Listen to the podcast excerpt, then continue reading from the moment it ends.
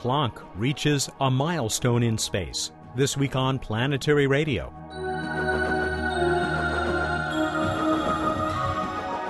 Welcome to the travel show that takes you to the final frontier. I'm Matt Kaplan of the Planetary Society. Jan Tauber is the project scientist for the European Space Agency's Planck mission. He'll take a few minutes to describe this most sensitive ever look back at the birth pangs of our universe nearly 14 billion years ago. Bill Nye, the science and planetary guy, will tell us about his recent trip to Puerto Rico and our planet's biggest radio telescope dish. Later, Bruce Betts will serve up some ham as he tells us about the current night sky. Planetary Society blogger Emily Lakdawalla is ready to share her news of the solar system. Emily, many things to pick from in the uh, blog over the last few days. Uh, some great contributions from some of our colleagues, including Amir Alexander, uh, reviewing uh, uh, what looks like a really good new book about uh, the WOW signal, that, that great SETI result, never to be repeated, at least not yet. But there are a couple of pieces that you did. I'm going to look back more than a week, actually, for the first one, for this piece you titled, Is There Life on Venus? Hard to believe.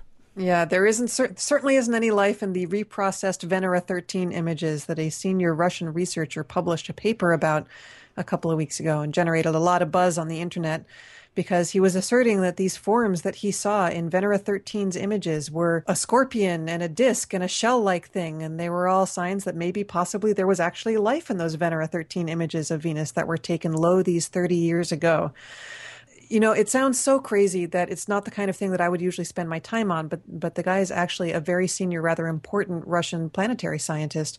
And so I did spend the time to read it and found out that it was just about as crazy as I thought and really actually not worth my time. But it is always fun actually to look back and see the Venera 13 images and what the Russians accomplished with all of their their nine landings on Venus in the 70s and early 80s. So still a lot of respect due to them for for that line of missions. Yeah, really uh, the golden age of planetary exploration for uh, for the Soviets. Another story that um, really is kind of open ended because you're looking for for answers. Maybe some people out there would like to uh, make some suggestions about this.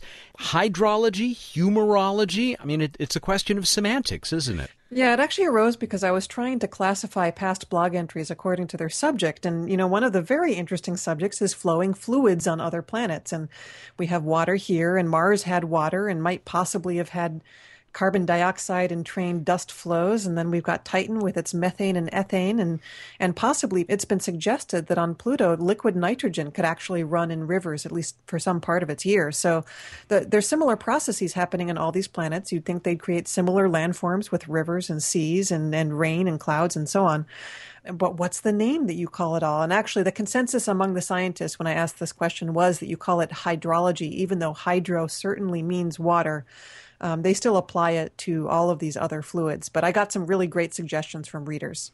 And I got to say, I still like humorology, which is not the kind of stuff that Bruce and I attempt to practice every week, but but humor as in uh, the liquid sense. Yeah, humorology as in the humors of Hippocrates, you know, bile and black bile and blood and choler that that may, that gave you your various moods. I thought it would be rather fun to resurrect that for planetary science. Well, you can take a look for yourself. It is a January 26 entry in the Planetary Society blog, and we are talking to our own Doctor of Blogology, the Science and Technology Coordinator for the Planetary Society. Emily Lakdawalla is also a contributing editor to Sky and Telescope magazine. Emily, I'll talk with you next week. Looking forward to it, Matt. Up next is Bill Nye, the Science and Planetary Guy. Bill, welcome back from Puerto Rico, the world's largest uh, James Bond movie prop. Yes, exactly right. That the Arecibo Radio Telescope. And for those of you who aren't familiar with this, this is a dish made of uh, perforated aluminum, the same kind of material you might see behind the door of your, uh, in the window of your microwave oven, lining a valley. And it was designed in 19, or proposed in 1958, completed in 1963. So it's in the old units of feet. Hmm. it's a thousand feet across lined up very, very carefully to within uh, one and a half millimeters, wow. plus or minus one and a half millimeters. Enormous thing. And uh, for those of you who are into the mathematics of spheres, uh, a parabola would have a single focus. Well, when you have a sphere like this, the focus is a line. So they have an antenna, which is this long stick. I mean, when I say long, the thing is 50 feet long and it's suspended over this whole bowl from these three enormous towers. So if you ever saw it on Contact, the movie, or when uh, yeah, when James Bond is running there through uh, running around it uh, in Goldeneye. Yes, and they filled it with water, supposedly. yeah, it's astonishing. It's astonishing. So it's in a sinkhole in Puerto Rico, which has many, many limestone caves, and this is a collapsed cave. They wanted it also to be near the equator in the United States, and Puerto Rico is strictly in the United States. And so it is just a visionary thing that anybody thought that this thing would work. And it works amazingly well. They have a klystron, just like in your uh, microwave oven, except instead of being 30 watts, it's a million. and then they have another one that's twice that. It is just amazing, man. It's amazing.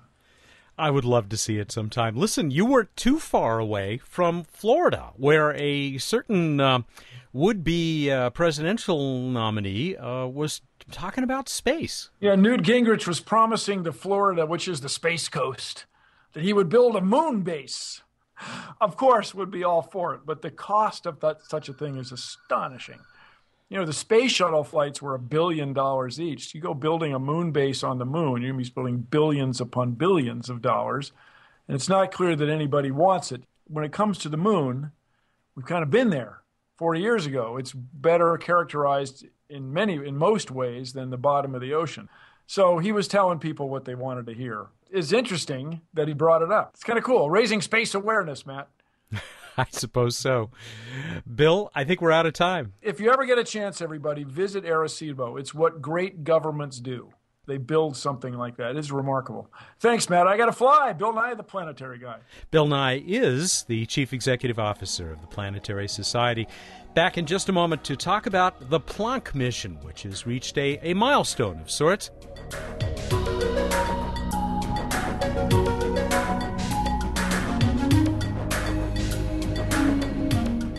Planck spacecraft's high frequency instrument has successfully completed its work. But this European Space Agency mission is not yet ready to reveal what it has learned and is still learning about our universe. Jan Tauber hopes it will help answer some of the key questions in cosmology. Tauber is the Planck project scientist. He has worked all over the world, including a couple of years at the University of California, Berkeley. He has been with ESA for 20 years and has been Planck's top scientist since the earliest days of the mission in 1996. I spoke with him at ESA's ESTEC facility in the Netherlands a few days ago. Dr. Tauber, it is a pleasure to talk with you today about uh, this uh, mission, which uh, deserves much more attention, I think, than it has gotten, at least among the public in North America. Welcome to Planetary Radio. Thank you very much. It's a pleasure to be there. What is this milestone that you have just uh, passed? Uh, this this major accomplishment in this mission that is uh, still underway. It's a slightly sad milestone because it is really marking the demise of one of our two instruments on board, the satellite. Therefore, it it marks quite a big change in the in the operation of uh, our payload of our satellite the thing that we celebrate, of course, is that uh, the instrument has uh, lived far longer than, than it was intended to originally or required to originally. That means that it is giving us a lot more data than we had uh, originally expected. And since the data is very good to start with, we can hope to do big things with it. And this is the very simply titled HFI, the high frequency instrument. And you lost its function uh, because of what has happened with several other uh, spacecraft of this type. I guess you just ran out of your coolant. Yes, so this particular instrument uh, is including some detectors, that is, the, the devices that actually sense the radiation from the sky. Devices are called bolometers, and they have to be cooled to very, very low temperatures. In fact, it's quite amazing the temperature that these. I was amazed, just ever so slightly, a fraction of a degree Kelvin above absolute zero. That is correct. So, in fact, probably uh, these detectors are probably the coldest objects that we know of, at least in in our known uh, space. Unfortunately, because they have to be cooled so uh, to such a low temperature, they do require a very complicated cooling chain. And this cooling chain that we have on board consists of several coolers, which are in series with each other, and which require each other to uh, to to function. The last step in the chain, which is the one that in fact cools the detectors to their uh, final temperature, is working on a mixture of two isotopes of helium. What was exhausted was one of the two isotopes. So unfortunately, the cooler doesn't work anymore. The bolometers have warmed up, and uh, they don't uh, provide us with the wonderful data that they have given us for um, over more than 30 months. Yes, and as you said, you were able to get twice uh, as long a life out of this instrument as you expected. How did you manage that? Well, I think uh, obviously we carried a, a, margin on board, but uh, the wonderful thing is that uh, the the cooler has been extremely stable. As I said, it's it's a long chain of coolers, and uh, we were, you know, it's quite a complex piece of uh, technology, and we were foreseeing to have some uh, interruptions once in a while to the operation of this chain. But in fact, we haven't had any, and therefore uh, we are very lucky to have been able to use all this time very efficiently. What is the condition of the other instrument on this uh, spacecraft, the LFI or low frequency instrument? The other instrument is working perfectly. It is, uh, in fact, working at a slightly higher temperature than, than the one that just we were just talking about. It works at, uh, at a temperature of 20 degrees above absolute zero, which is also very, very low. It is not requiring such a long chain of coolers, and therefore the coolers that support it are still operating well. And uh, we foresee that they will continue to do so for probably most of this year. Uh, Planck has uh, is going to add to our knowledge of really many things about the universe, including its origin. Does it follow in the footsteps? Does it follow the legacy of, of other spacecraft that have tried to map this this ever so slight unevenness in the in the cosmic background radiation? Definitely, it is. You could call it the third generation satellite. So so we had the the first generation, which was the the COBE satellite, satellite uh, developed and operated by NASA, which made the first discovery of these small ripples uh, in the sky, and that was followed by a second uh, satellite developed and launched by NASA, which was called WMAP, which made a much more precise mapping of uh, of these ripples that we call the cosmic microwave background. So Planck uh, was designed more or less at the same time as WMAP. So I'm not sure I would say that it follows in its footsteps. It is a much more powerful machine, but uh, WMAP has given us a lot of knowledge that we will certainly build and use in the analysis of the Planck data. But your instrument, uh, or, or, I'm sorry, your spacecraft is able to go much further. How will it tell us more about these th- this earliest stage of our universe? Yes, this is a, a, an important question and, and and one that is not so easy to to answer. I mean, mm.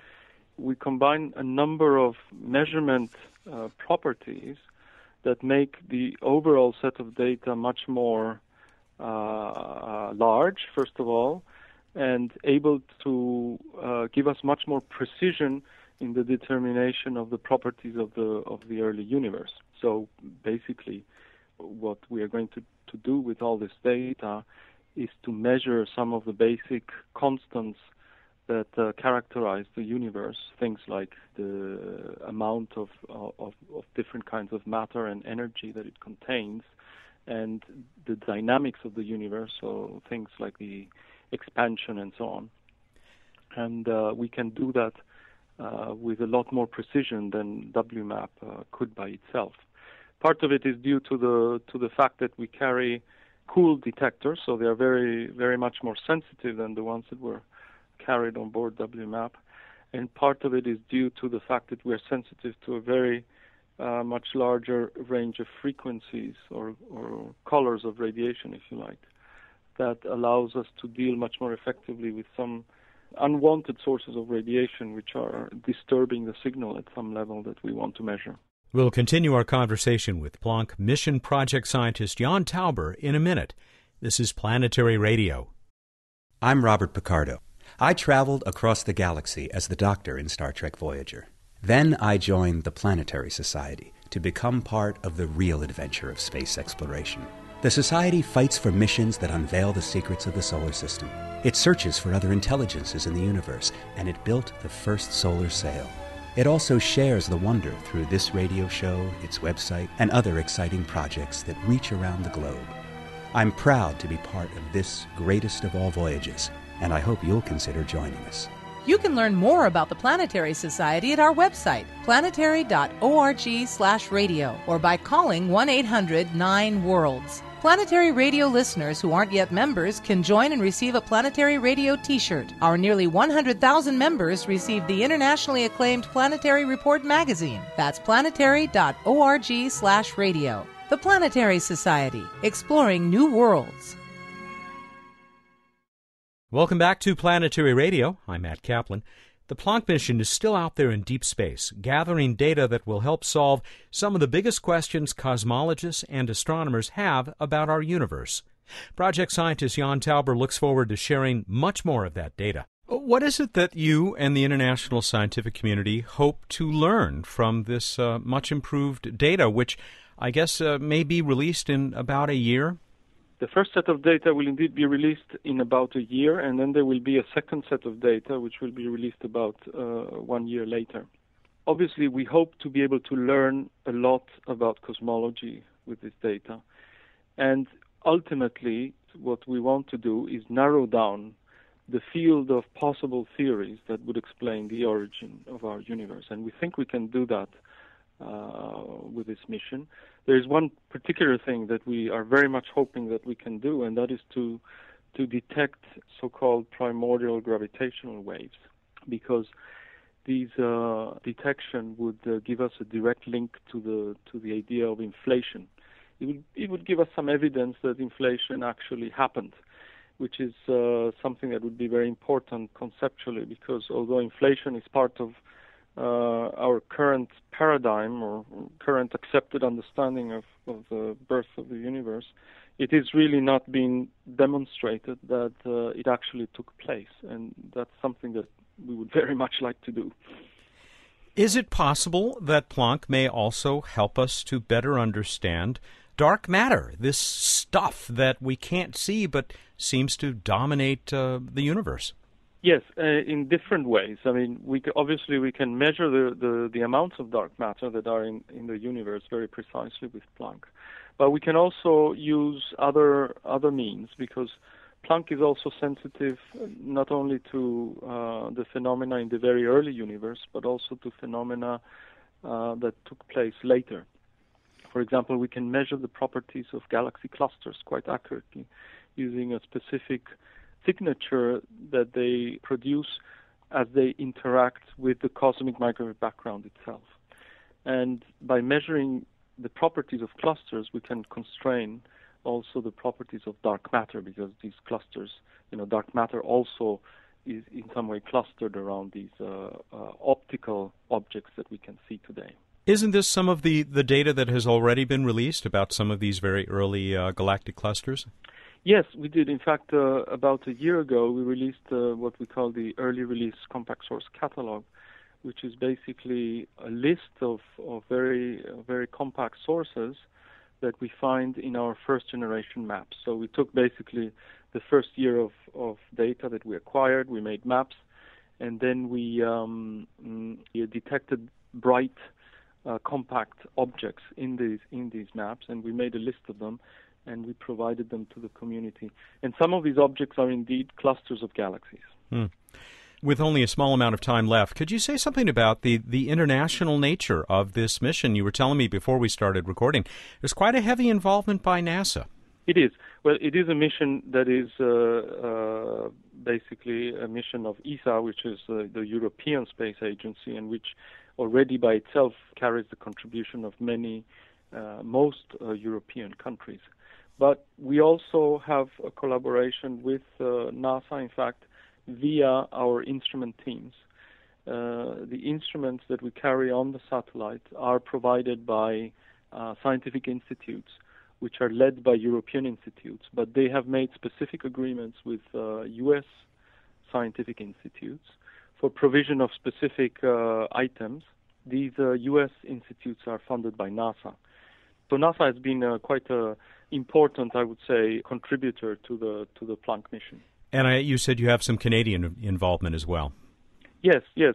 Canada is, is also a member of the European Space Agency, so Canada is, is certainly a, hmm. uh, a participant in many ways.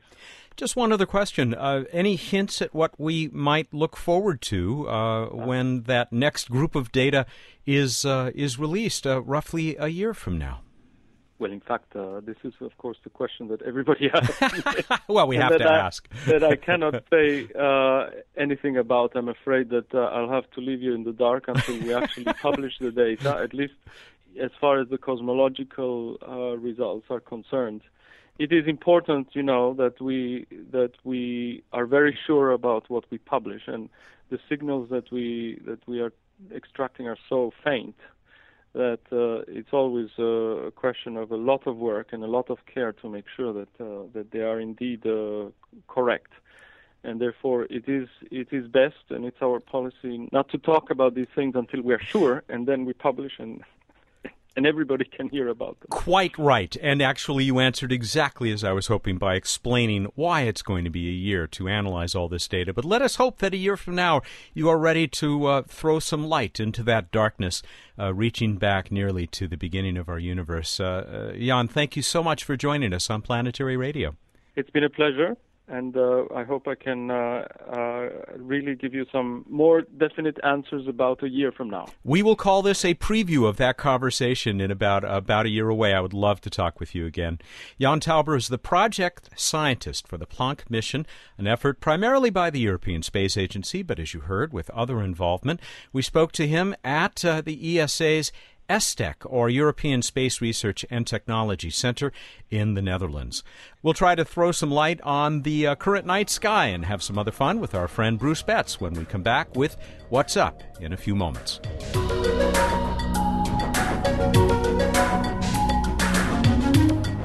Back in Bruce Betts' office for this week's edition of What's Up. We'll take a look at the night sky and do all that other fun stuff that we do. Hi there. Hey there, hi there, ho there. How you doing, Matt? I'm okay. I'm okay. It's been an eventful couple of weeks for reasons I won't go into, but uh, good th- good things happening here too. It's very busy around the office. Yes. Buzz, buzz, buzz. Busy little interplanetary bees. Mirror bees, they must be. we'll check back with Mirror Bees in a few weeks. Yes, that, that's one of our projects for those playing the home game. How about I tell you about the night sky? We've got Venus and Jupiter stunning, stunning, stunning in the evening sky over in the west. Venus super bright. Jupiter really bright up above it. Mars coming up in the late evening and then Saturn coming up around midnight. And Mars is getting brighter and brighter. It's legitimately looks like a bright reddish star now uh, rising around 9 p.m. In the east, it will be headed towards its opposition on March 3rd. So, big excitement there.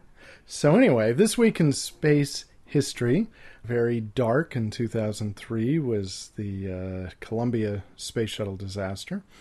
Uh, in a much happier note, Apollo 14 landed on the moon uh, during this week in 1971. And in 1961, the chimp Ham made his suborbital flight. Good old Ham went into a nice long retirement. Indeed, I, I think wrote novels eventually.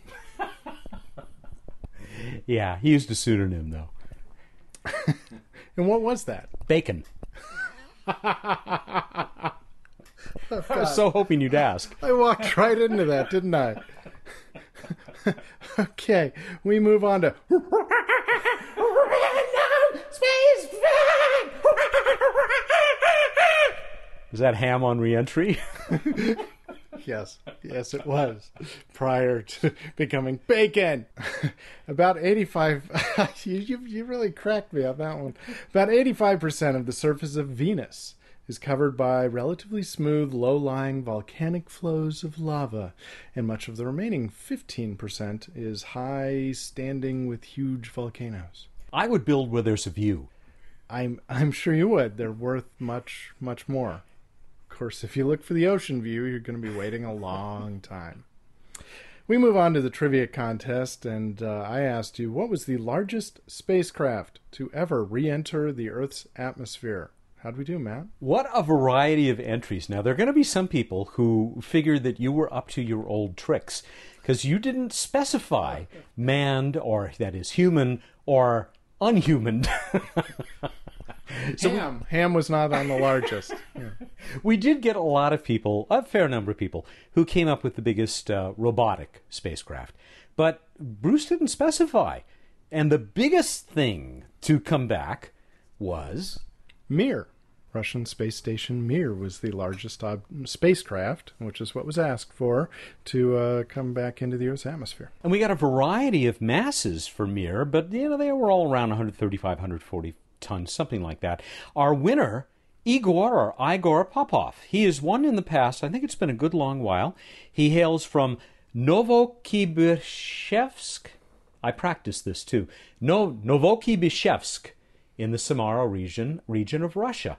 Congratulations, Igor. We're going to send you a uh, planetary radio T-shirt.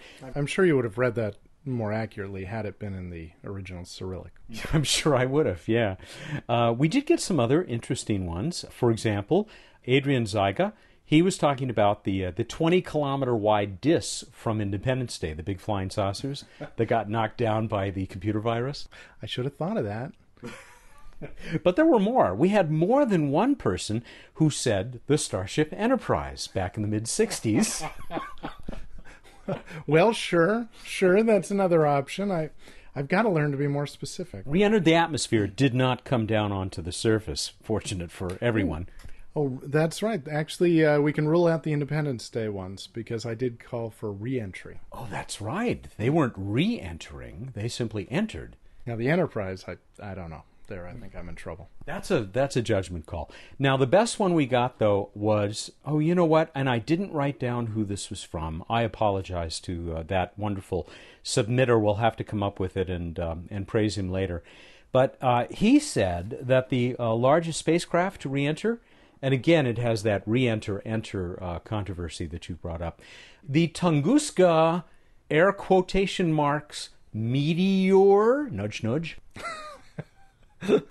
I I can't comment on that.